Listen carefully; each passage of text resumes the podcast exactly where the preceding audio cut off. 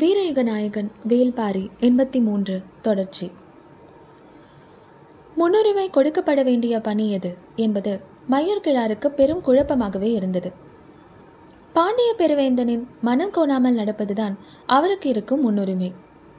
ஆனால் என்று மூஞ்சல் நகர் அமைக்கப்பட்டு பாதுகாப்பு அரண் உருவாக்கப்பட்டதோ அன்றிலிருந்து இன்று வரை அவரால் மூஞ்சல் நகருக்குள் செல்லவே முடியவில்லை. வேந்தர்களுக்கான எல்லா தேவைகளையும் நிறைவு செய்ய போதுமான நிர்வாக ஏற்பாட்டுடனேயே அவர்கள் உள்ளனர். அமைச்சர் முசுகுந்தர் மூலமே செய்தியை அவ்வப்போது பரிமாறிக்கொண்டார். இளவரசி வந்துள்ள செய்தியை முசுகுந்தரிடம் தெரிவித்தார். அதேபோல போர்க்களத்தை விட்டு சற்று தொலைவில் தனித்த குடிலொன்றில் தங்கியுள்ள திசைவேடரை பற்றிய செய்திகளையும் அவ்வப்போது சொல்லி வந்தார். மூவேந்தர்களின் படைகள் நிலை கொள்ளும் வரை மையூர் கிழாருக்கு எண்ணற்ற வேலைகள் இருந்தன. ஆனால் படைகள் நிலை கொண்டவுடன் அவருக்கு சொல்லப்பட்ட முக்கிய வேலை பரம்பு மலைக்குள் எதிரிகள் என்ன செய்கிறார்கள் என்பதை அறிந்து சொல்லுதல் மட்டுமே.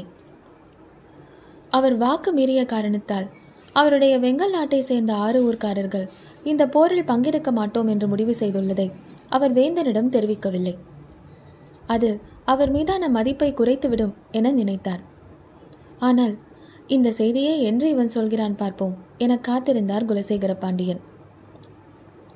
ஒற்றாடுதல் என்பது பெரும் கலையாக வேந்தர்களால் வளர்த்தெடுக்கப்பட்டிருந்தது. வெங்கல் நாட்டு நிர்வாகத்திற்குள் என்னென்ன நடக்கின்றன என்பதை அறிந்து சொல்ல ஒற்றற்படை தலைவன் ஒருவனின் கீழ் ஒரு குழு இயங்கியது.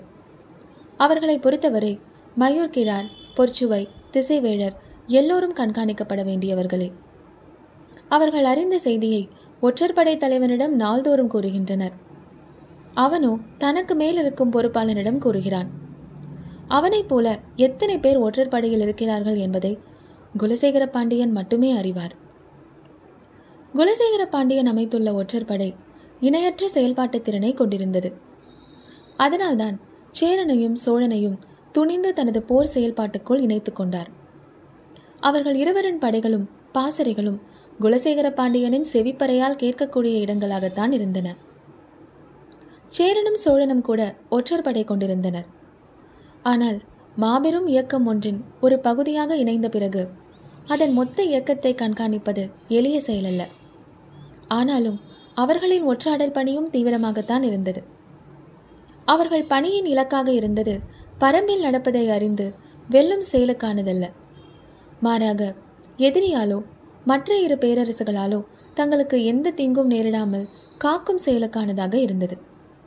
எனவே அவர்கள் தற்காப்பு ஆயுதமாக ஒற்றாடலை பயன்படுத்தினர்.